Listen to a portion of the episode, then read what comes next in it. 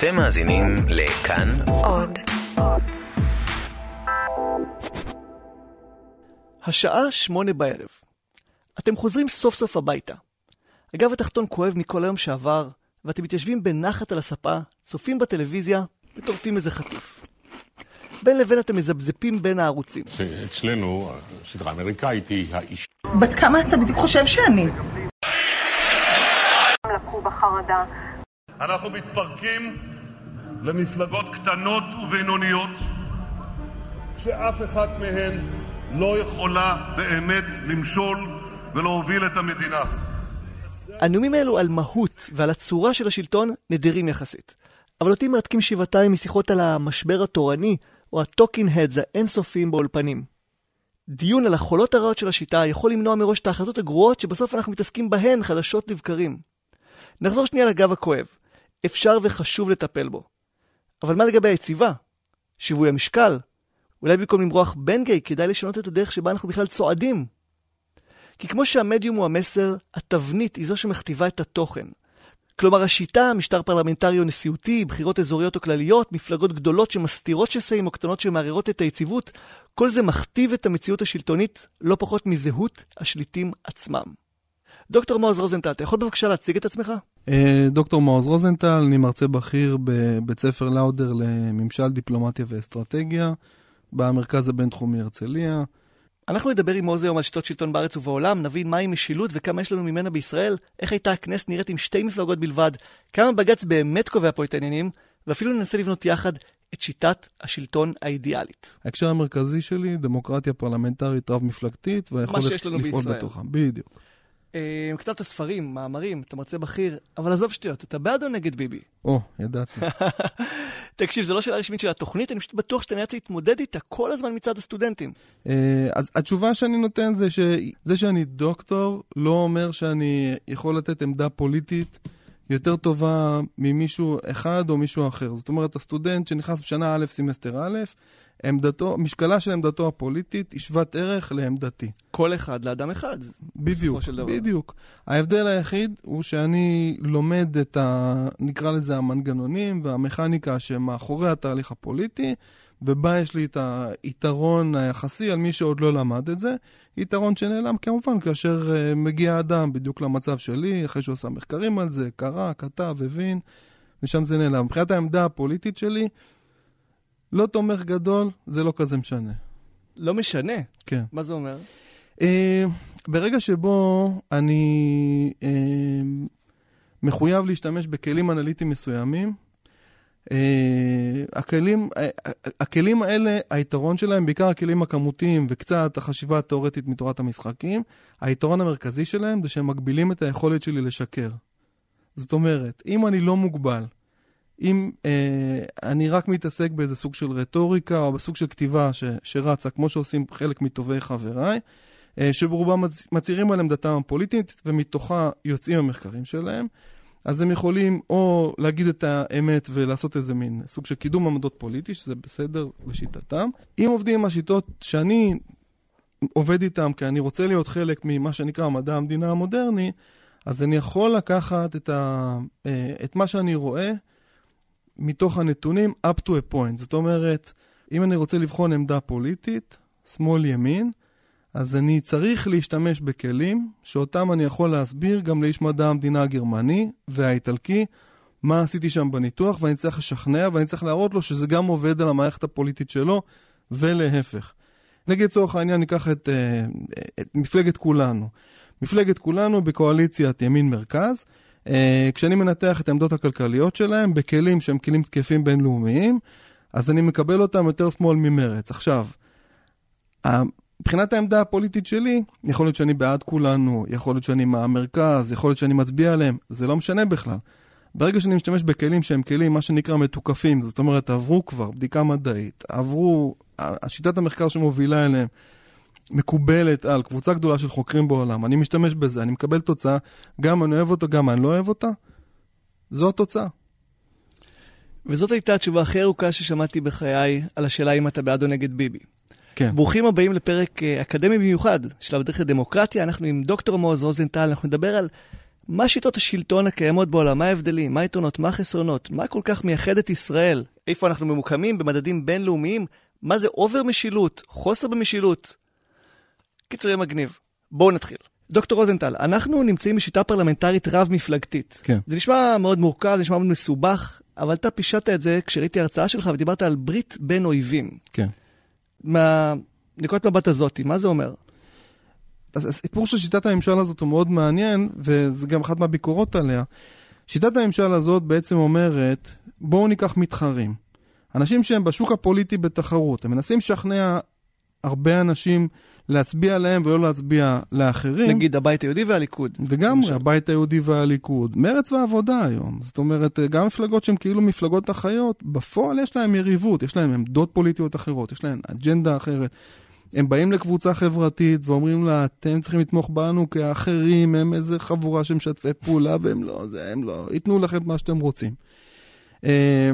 עכשיו, אז כאילו יש לנו סוג של אויבים שמתחרים על עמדות, הם מתחרים על תקציבים, מתחרים על השפעה, מתחרים על כוח, ואז הם נכנסים ביחד לתוך הפרלמנט, ומי שהם צריכים להתחיל לעבוד ולשתף פעולה.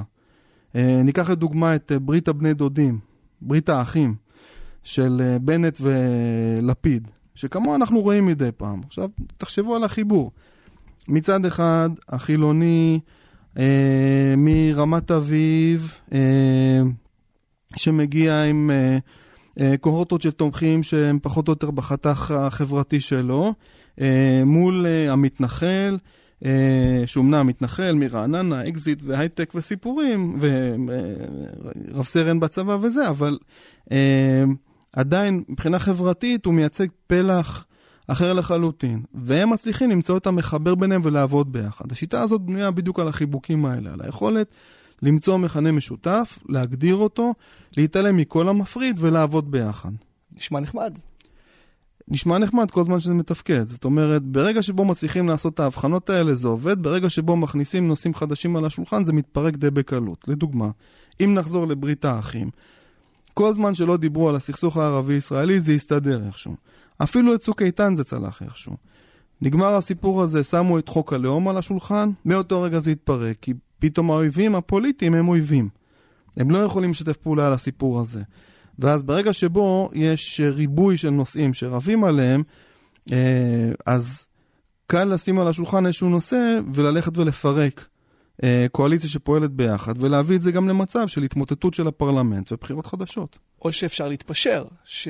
כן. שזה מה שקורה לי בקדנציה הזאת, עד עכשיו הם סך הכל הצליחו להתפשר כל המפלגות הקד... בקואליציה. הקדנציה הזאת היא מרתקת. הקדנציה הזאת היא באמת, קודם כל פעם הראשונה שאנחנו רואים, ממשלה יציבה ששורדת משבר אחרי משבר אחרי משבר, ולא רק שסתם שורדת, הרי ב-אלפיים ותשע ממשלת נתניהו ב' הממשלה היא שרדה על הבסיס שהם לא עושים כלום, זאת אומרת על הבסיס הזה שלא מקדמים שום נושא, אה, מדברים הרבה על איראן, לא עושים שום דבר גם עם זה בסופו של דבר, אה, ומתפלים איך יש מחאה חברתית שכולם יוצאים לרחובות, כי הממשלה כבר במשך משהו כמו שנתיים, זה אותו שלה זה כבר שנתיים וחצי, לא עושה כלום מבחינה כלכלית.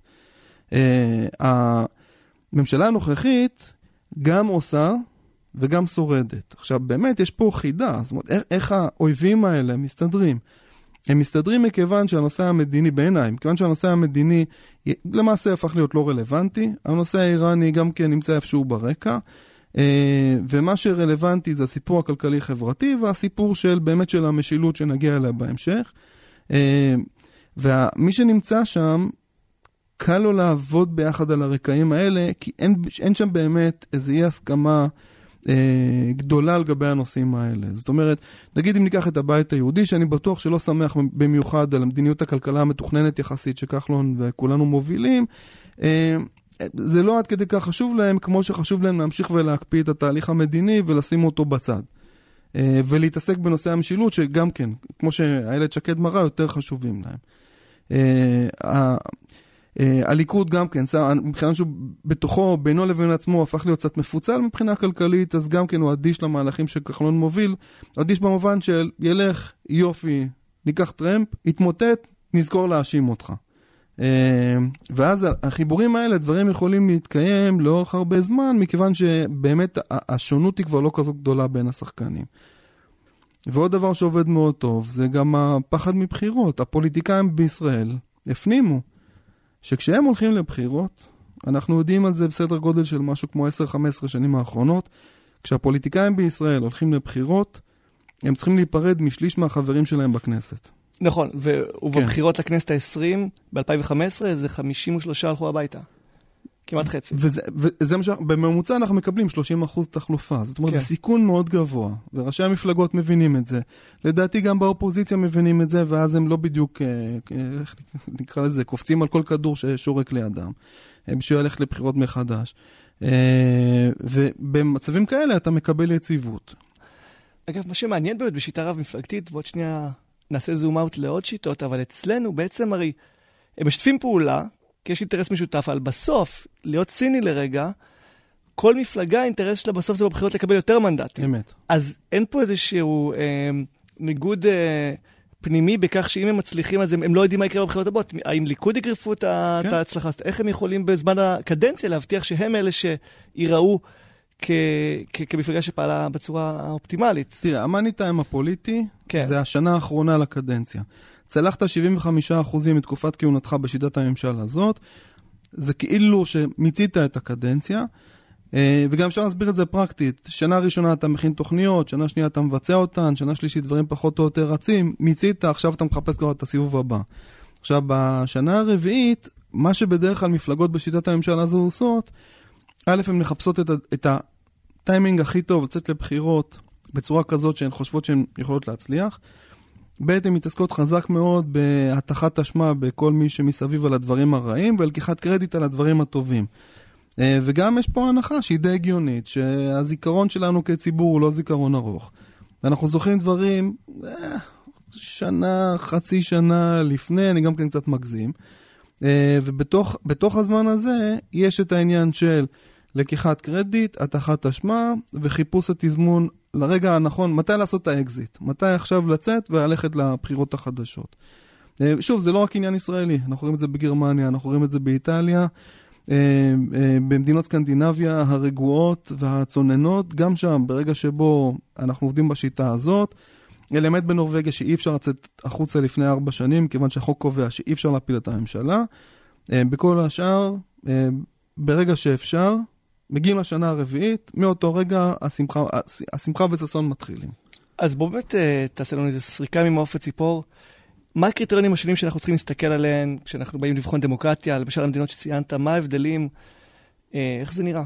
כן, יש ויכוחים אדירים בתוך התחום לגבי איך מודדים את האיכות וטיב שיטות הממשל למיניהן. אנחנו בעיקר יודעים שיש לנו מגוון אדיר של שיטות ממשל, שהולך ומתפתח מאז קריסת ברית המועצות, ומה שנקרא הגל השלישי של הדמוקרטיות, שבו יש המון מדינות חסית שהצטרפו למעגל הדמוקרטיות.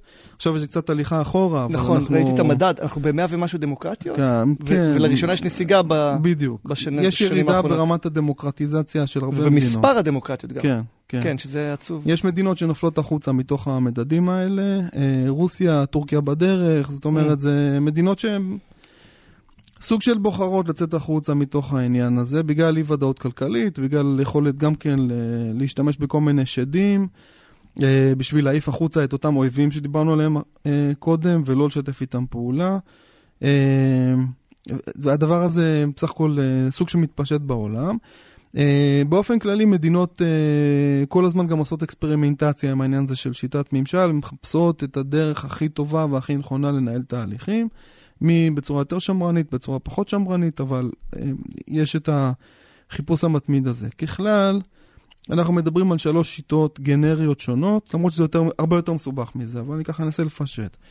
אחת זה השיטה הנשיאותית, במודל הצפון אמריקאי, כמו שאנחנו מכירים אותה, כאשר הציבור בוחר בפתק אחד לראש הרשות המבצעת, ראש הרשות, הנשיא, הוא בוחר בדיוק, הוא בוחר את הקבינט שלו, אה, בסוג של שיתוף פעולה עם בית המחוקקים, הוא עובד מול בית המחוקקים שלקבל את התקציב שלו, הבירוקרטיה כפופה לו, כלומר, משרדי הממשלה כפופים לו, שרי הממשלה שהם הם מינויים אישיים שלו, מקצועיים. הם גם לא פוליטיקאים, כן, הם לא נבחרו. בדיוק. אה, הוא, והוא מוביל באופן נפרד מהרשות המחוקקת את הרשות המבצעת, אה, אחרי שהרשות המחוקקת מאשרת לו את התקציב ואת מהלכי המדיניות הגדולים.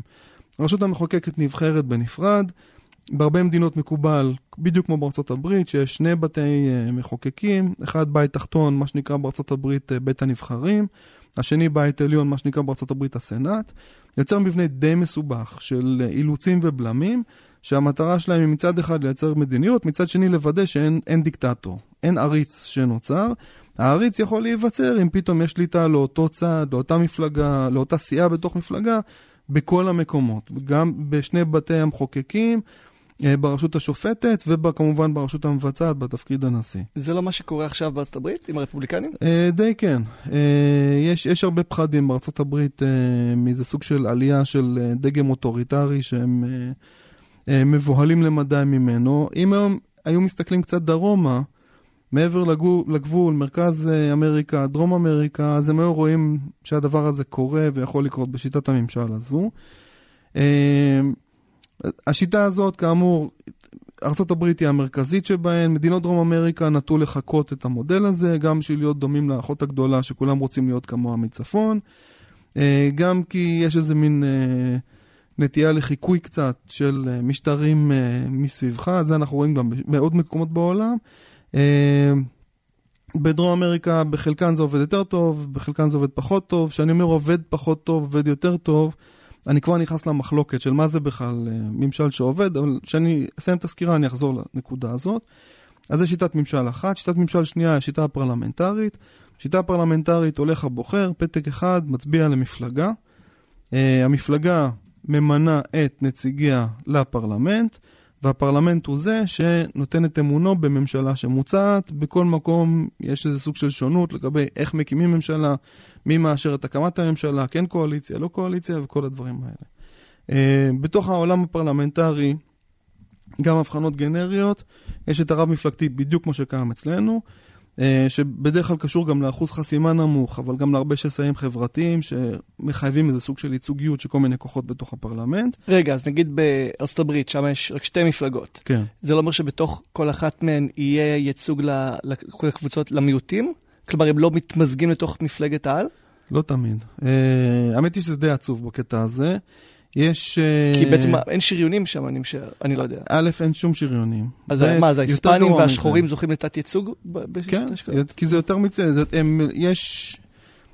כל מי שמגיע לשלטון באחת המדינות, יכול לשחק עם אזורי הבחירה במדינות, לא רק בתוך המדינה, אלא לשיטה, לשיטה הפדרלית, מה שנקרא ג'רי מנדרינג. ג'רי מנדרינג. אותו...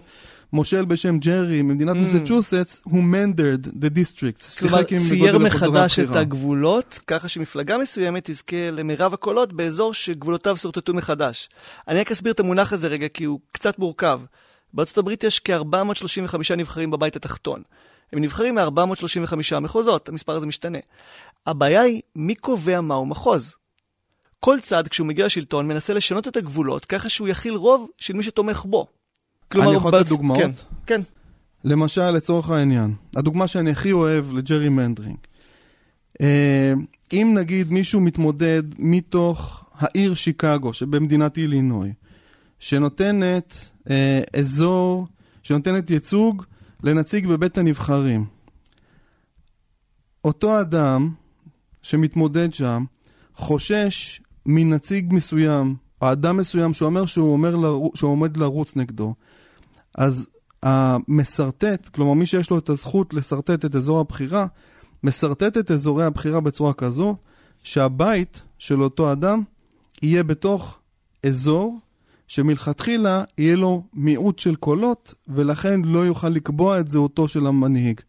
מי אותו אדם? למשל ברק אובמה. אוקיי? מי שהתמודד נגד ברק אובמה, לא, אובמה נבחר אחר כך לסנאט, מי שהתמודד נגד ברק אובמה לבית הנבחרים, של ארצות הברית, סרטט את הגבולות של אזורי הבחירה בתוך העיר שיקגו ובקצת מסביב לה, בצורה כזאת שהבית של ברק אובמה לא, ימוקם במקום כזה שלא יאפשר לו בכלל להתמודד ולהיבחר. אה, יש לנו... אז דוג... מה עושה? אה, אובמה אחרי זה התמודד לסנאט, בסנאט אתה מתמודד על, כל, על הנציגות של כל מדינת אילינוי, ואז mm. אתה לא מוגבל כן. בתוך האזורים האלה. לא, בישראל רק אני אדיש, בישראל יש אזור בחירה אחד, אז זה פחות רלוונטי לבינתיים. כן. למרות שיש דיבורים על לשנות את זה, אבל כן. הפחד הכי גדול בישראל, יש הצעה קיימת, הפחד הכי גדול בישראל הוא מג'רי מנדרינג. כן. אוקיי, אז בוא נחזור להגדרות. כן. אז דיברנו על אמרנו דמוקרטיה נשיאותית. נשיאותי, אמרנו כן. פרלמנטרי, דיברנו פרלמנטרי רפלקטי. יש כדבר מונרכית או פדרלית אה, או יש הבדלים ביניהם? אז כן. תכף אני אגיע למונרכי, רק חשוב לציין סוג אחד באמצע, כי אנחנו קצת עשינו אקספרימנטציה איתו בישראל, וזה הסוג החצי נשיאותי, שבו המצביעים בוחרים בפתק אחד לראש הרשות המבצעת, פתק שני לפרלמנט, שזה לא כמו בית הנבחרים והקונגרס שלא יכול להשפיע על מי ברשות המבצעת, אלא הפרלמנט, בשיטה החצי נשיאותית שנהוגה בצרפת, הפרלמנט קובע מי תהיה הממשלה. זאת אומרת, מאוד יכול להיות, וכבר היה בעבר בצרפת, יכול להיות שהנשיא יקבל את הרוב של נגיד הסוציאליסטים, והנשיא הסוציאליסט בכלל, והפרלמנט יהיה בו רוב של הצד הגוליסטי, הימני, וה... והוא ייצר ממשלה וראש ממשלה, שמהצד השני בכלל של הזירה הפוליטית. זה נקרא קואביטסיון? קואביטסיון. אני זוכר את זה מהמדע המדינה. ששניהם לא תוצאה. בדיוק. אוקיי, וזה בישראל עשו את זה בעייתי, כן, כי בעצם היה אפשר לפצל. הבחירה ישירה. נכון, ואז מה שקרה שאתה מצביע לראש ממשלה, ואתה אומר, אוקיי, אז אני לא צריך, עכשיו אני יכול ללכת למפלגה שאני באמת רוצה, ואז אתה מחליש את המפלגה, מפלגת אם שלו, וזה מה שריסק את השיטה, נכון? כן, אני, אני מחליש את מפלגת האם שלו, אני מייצר פרלמנט מפוצל על סגנון הכנסת ה-חמש עשרה, שיסלחו לי המאזינים, מטורללת ממנה לא הייתה לנו. מה זה, הברק? אה, כן. והיה לו מפלגה... זה הברק. כן. אלפיים ואחת ברק אה, הולך לבחירות חדשות מול שרון ומפסיד. שרון עם אותה כנסת מצליח להסתדר, כי שרון היה אה, רב אלוף במיקוח. זאת אומרת, אה, שרון, היה, בניגוד לברק, שהוא כנראה טוב במשחקים אחרים, אה, שרון עם המשחק הפוליטי אה, הבין אותו היטב וידע איך הוא מתמקח ומזיז ומשנה ומעלה, ומייצר מצבים שבהם את הקואליציה שהוא צריך, הוא מצליח לבנות, לא מסתדר, מעיף אותם החוצה, ממשיך הלאה. ומה היה מטורלל ב-חמש עשרה? כמות המפלגות. כמות המפלגות שהייתה גבוהה ממה שראינו, ולא רק כמות המפלגות, השיטה נתנה למפלגות מוטיבציה לקחת את הקצוות, מכיוון שהן ידעו שהבוחר הישראלי, כשבפתק אחד הוא מצביע הצבעה אחראית לראש ממשלה, הפתק השני לכנסת, הוא מצביע... המאהבים הכי כמוסים שלו. לגמרי. מפלגת נגד הבנקים, מפלגת, תסלחו לי, המפלגות האלה, ההורים הגרושים, נגיד אם מפלגת הפיראטים הייתה רצה, אז בטוח שאתה מקבלת כמה קולות. היה דרך להציל את השיטה הזאת? מבלי לבטא אותה כליל? ולחזור לפתק אחד? שאלה שהתלבטו לגביה בזמנו. תראה, יש כל מיני דברים, נגיד, שהצרפתים עושים, שיכולנו לעשות. אחד מהם זה למשל להפריד בין המועדים של הבחירות. בצרפת, הבחירה לנשיא נערכת משהו כמו שלושה חודשים עד חצי שנה, לפני הבחירה לבית המחוקקים. עכשיו, אז הבוחר כבר יודע מה קורה, והוא יכול לבוא, וכבר, ואפשר גם להפיע עליו מכבש לחצים, שתתמרכז, תצביע, הצבעה אסטרטגית, לא יודע, כל אחד בקמפיין שהוא היה מוביל למצב הזה, והיינו יכולים לקבל פחות פיצולים. ברגע שאתה מגיע באותו יום, אתה יודע, זה כמו שחקן פוקר שזורק את הקלפים על השולחן, שהוא לא יודע מה הקלפים של האחרים, אז פחות או יותר באותה סיטואציה, אתה בא לקלפי, זורק את הפתקים שלך, פתק אחד לביבי, פתק אחד למרץ, ואתה מקווה לטוב. היה אז, אני חושב שב-תשעים ושש, היה אז הקמפיין של, חלק מהקמפיין של הליכוד, אמר, פנה למצביעי שמאל, ואמר להם, תצביעו לביבי, מצביעי שמאל שככה התאכזבו מאוסלו, תצביעו לביבי כי הוא יהיה חזק נגד הפלסטינים, ולמרץ כי הם יהיו חזקים נגד הדתיים או משהו כזה. זאת אומרת, שחק על כל הכפתורים בעת ובעונה אחת. אז השיטה החצי נשיאותית, שהיא דרך אגב, גם ברשות הפלסטינית ימצאו אותה, וכמו שאנחנו רואים, הצלחה לא מסחררת במיוחד. אז גם כן יצר פיצול, כי זה יצר ראש ממשלה מאש"ף, או פתח, אבו מאזן, נשיא, סליחה, ובמקביל ראש ממשלה מהחמאס, ממשלה וראש ממשלה מהחמאס, כאילו, והבוחר הפלסטיני הלך והצביע באופן כן, פעם אחת בחייו, פחות או יותר, וזה התפרק להם בידיים. שיטה, לא, לא מומלץ לנסות במקומות טעוני שסעים. אוקיי, אז מה היתרונות שהיית לוקח מכל שיטה? שיטה נשיאותית, כשהיא עובדת אה, בצורה הוגנת, ועם הקפדה מאוד חזקה על שלטון החוק, ומניעת שחיתות, אה, ועבוד, ולוודא שההחלטות אה, שהנשיא מקבל, מתבססות על איזושהי לגיטימציה ציבורית, היא שיטה שהיא ממש טובה בשביל לשנות, לתת מהלכים גדולים, להוביל רפורמות, ראינו את זה במדינות דרום אמריקה. למרות שיש שני בתים, אני לא רוצה לדמיין כמה זמן לוקח לחוק לעבור שם. כן, אז מה שעשו במדינות, בארצות הברית זה, זה פשוט חייב, ועדיין מחייב, סוג של מיקוח מתמיד. קלינטון למשל היה אלוף בזה. שנתיים הראשונות שקלינטון היו קטסטרופה, אבל אחרי שנתיים, כשהתחלף לו גם בית הנבחרים, הוא ידע גם איך לעבוד יותר עם האנשים, כל אחד, האינטרס שלו, האינטרס של המדינה שלו, האינטרס של ציבור הבוחרים שלו, וככה להוביל מהלכים. במדינות דרום אמריקה, מה שקורה זה שהם למעשה, הנשיאים משתמשים בכל מיני מנופים שיש להם מול חברי קונגרס בשביל לגרום להם לתמוך בהם. זאת אומרת, שם אתה כן תראה פתאום שרים שהם פוליטיקאים, שהם בכלל מגיעים מהקונגרס או המפלגות שנמצאות בקונגרס. זה קצת יותר דומה אלינו, אבל ברגע שבו הם מצליחים... וזה רע. תראה, היו תקופות, יש שם, יש שם בעיה, בגלל זה דיברתי קודם על הסיפור של שחיתות ושלטון החוק. משטר נשיאותי, אחת הבעיות איתו זה ש... שהוא כן יכול לייצר, למניפולטור פוליטי מוכשר, זה כן יכול לייצר לו כר הזדמנויות פורה, להעשיר את עצמו, את משפחתו, את חבריו, את המשפחה של חבריו, ולהעביר את כל נכסי המדינה אליהם לידיים, כמו שהיה בארגנטינה עם ההפרטות שהוביל קרלוס מנם. כמעט אין, כמעט אין, אין בקרה ופיקוח על נשיא שהוא יוצא משליטה. יכול להיות מצבים של נשיאים שכן מובילים רפורמות לטובת מדינתם, ואז יש להם את היכולת להתמודד גם אילוצים חיצוניים, גם אילוצים פנימיים, ולשנות. אז בחלק מהמקומות, נגיד בברזיל לאורך תקופה, זה כן עבד בצורה תקינה ורצינית. ארצות הברית לאורך, לאורך הזמן זה בסך הכל כן עובד. הבעיה כאמור, חוקה, שלטון החוק, מניעת שחיתות, כל אלה תנאים הכרחיים בשביל שמשטר נשיאותי גם יניב תועלת לתושבים שלו, גם מבחינת הובלת מהלכים, גם מבחינת תהליכים כלכליים, אחרת זה לא עובד. מה, מה עוזר למנוע שחיתות במשטר נשיאותי? תראה, יכול לעזור שוב למנוע שחיתות, זה שאם אם הם מצליחים לייצר מערך משפטי חזק וביקורת ציבורית חזקה, שומרי סף. אגב, משפטי, אני, אני זוכר שבארצות הברית התובעים, ואני משאר גם השופטים, נבחרים? השופטים מינוי פוליטי. לא, השופטים מינוי פוליטי, אבל התובעים, כן, האלה שמחליטים את מי לתבוע, הם נבחרים. כן. זה, זה עוזר לשלטון החוק? התובע, תראה, התובע הציבורי... נבחרים על ידי הציבור בבחירות, כמו כן, פוליטיקאים. כן, כן. אתם יכולים לדמיין את זה שמנדלבליט היה...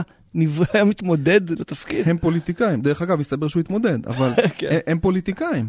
הם פוליטיקאים לכל דבר ועניין. העניין הוא שאחד היתרונות שלהם זה accountability. זאת אומרת שברגע שבו פורחת ערימה של שחיתויות תחת תובע כזה, והוא לא עושה עם זה כלום, וזה מגיע לתקשורת, כי תקשורת שם מאוד חזקה, יש לו בעיה לאותו תובע, גם מערכת המשפט שהוא עובד מולה, וגם כמובן עם האנשים שבחרו בו. זה, זה נורמה מושרשת, אנחנו לא, ש, ש, שקיימת בארצות הברית, שאנחנו לא, לא כך אוהבים שגונבים לנו כסף. עכשיו, במקומות אחרים, אה, ברגע שיש תרבות, אה, מה שפרינצק המנוח כינה, תרבות של איליגליזם, כמו למשל חברה ישראלית, שקצת מעריכה את הפלמחניקים שגונבים תרנגולות מעלול, וזה לא הלך לנו, למרות שהפלמח לא קיים כבר שבעים שנה. אה, אז יש איזה סוג של אה, מין, אה, לא נורא, שיהיו מושחתים, זה בסדר, שיקחו הנחות. וגם במדינות דרום אמריקה, בחלק מהם זה היה. זאת אומרת, זה נתן לגיטימציה, נתן אפשרות של לאנשים לעשות את הדברים האלה. העניין הוא של, למה, אני אשאל את זה, זאת אומרת, אז איך, למה דווקא המשטר נשיאותי אפשר להיות מושחת בצורה קלה? ברגע שבו אתה שולט על הרשות המבצעת, יש תחתיך תקציבים של מיליארדים. ברגע שבו הצלחת ליצור סדרה של הסדרים, בית המחוקקים שמעביר לך את התקציב, התקציב נמצא אצלך ביד, קשה מאוד למנוע ממך לעשות מהלכים אחר כך, שבמסגרתם אתה עושה את מה שאתה רוצה פחות או יותר. עכשיו, מה שמפחית את הסבירות לזה, זה אם יש באמת קונגרס שהוא מפוצל יחסית, אם יש ביקורת, אם יש מערכת משפט חזקה, עצמאית, אם, אם כל הדברים האלה מתרחשים, אז זה מפחית את הסבירות לכך שזה יקרה. ואת אחת הסיבות שבגללה, גם כשהיו פה דיונים לגבי שיטת הממשל, אז מעט מאיתנו המליצו על משטר נשיאותי, היה החשש הזה.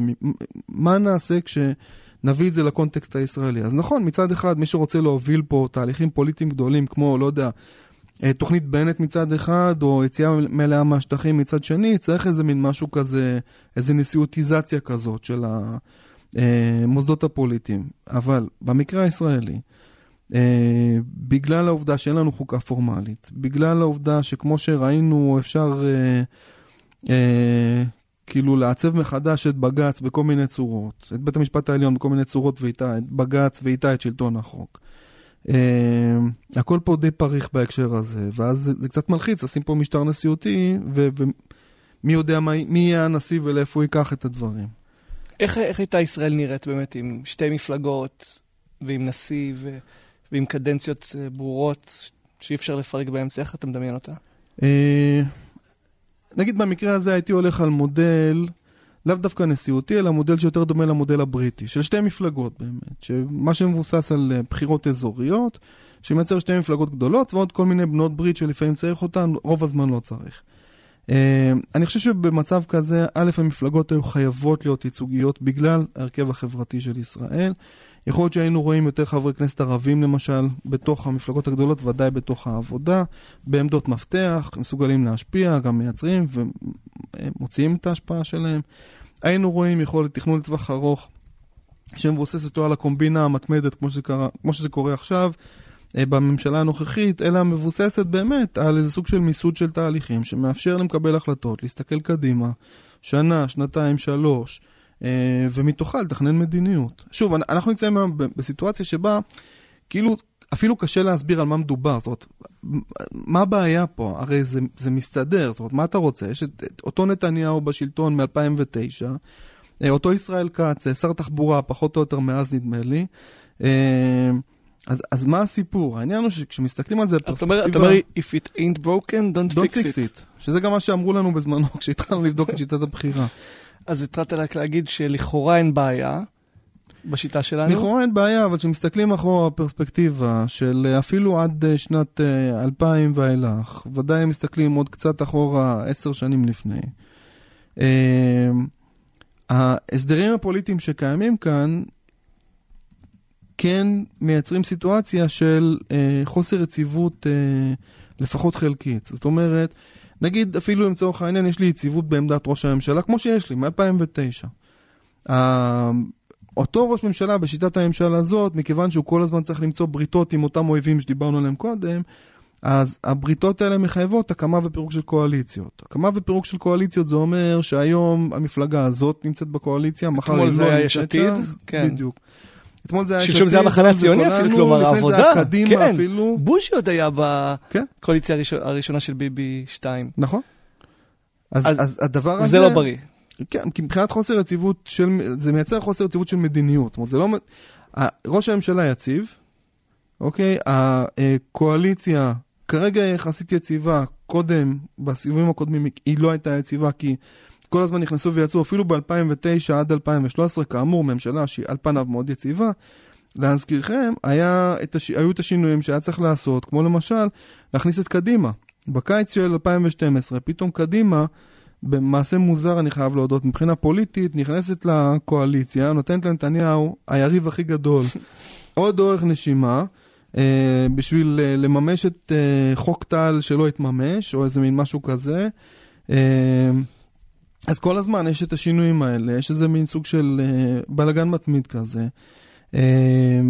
ו, ולכן גם ממשלת נתניהו א' לא דומה לממשלת נתניהו ב', והיא לא דומה לממשלת נתניהו ג', קצת דומה לממשלת נתניהו ד', אבל כל פעם זה איזה מין הרכב אחר כזה שנמצא שם, שהוא זה שמוביל תהליכים, ולכן הדבר הזה מייצר את חוסר יציבות שהוא לא בריא.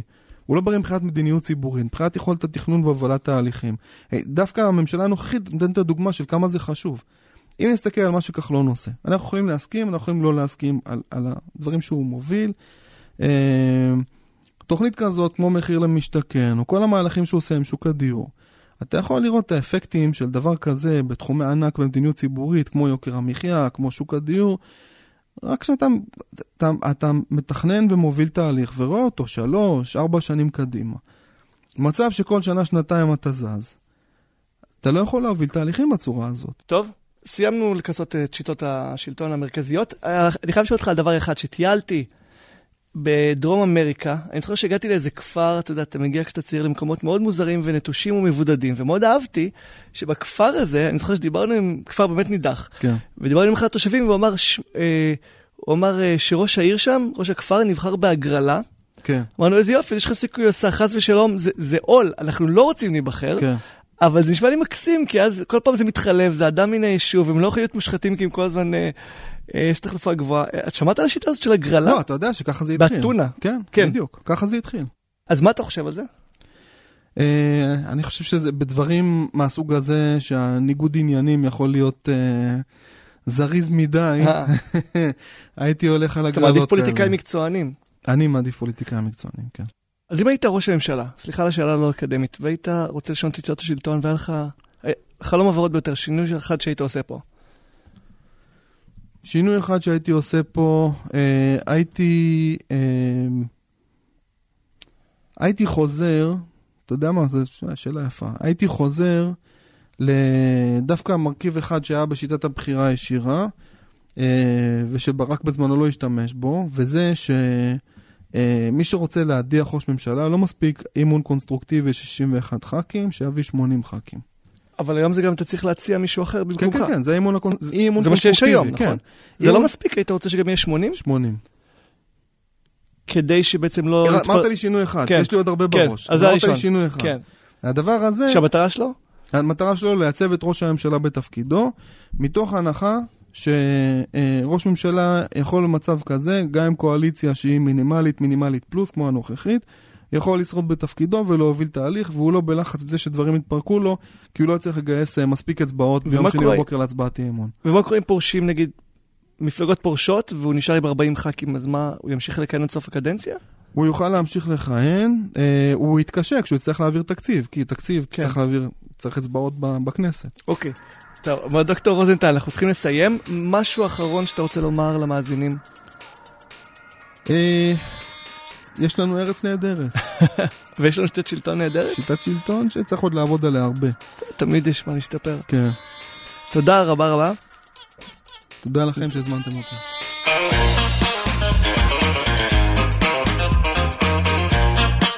וואו, זה היה מרתק. אני הולך לחשוב על זה הרבה, זה די פתח לי את המוח.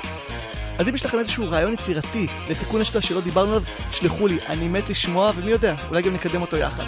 אני תיתומר אביטל, על העריכה וההפקה אורי טולדנו, תודה לרדיו הבינתחומי שהקלטנו בו את התוכנית.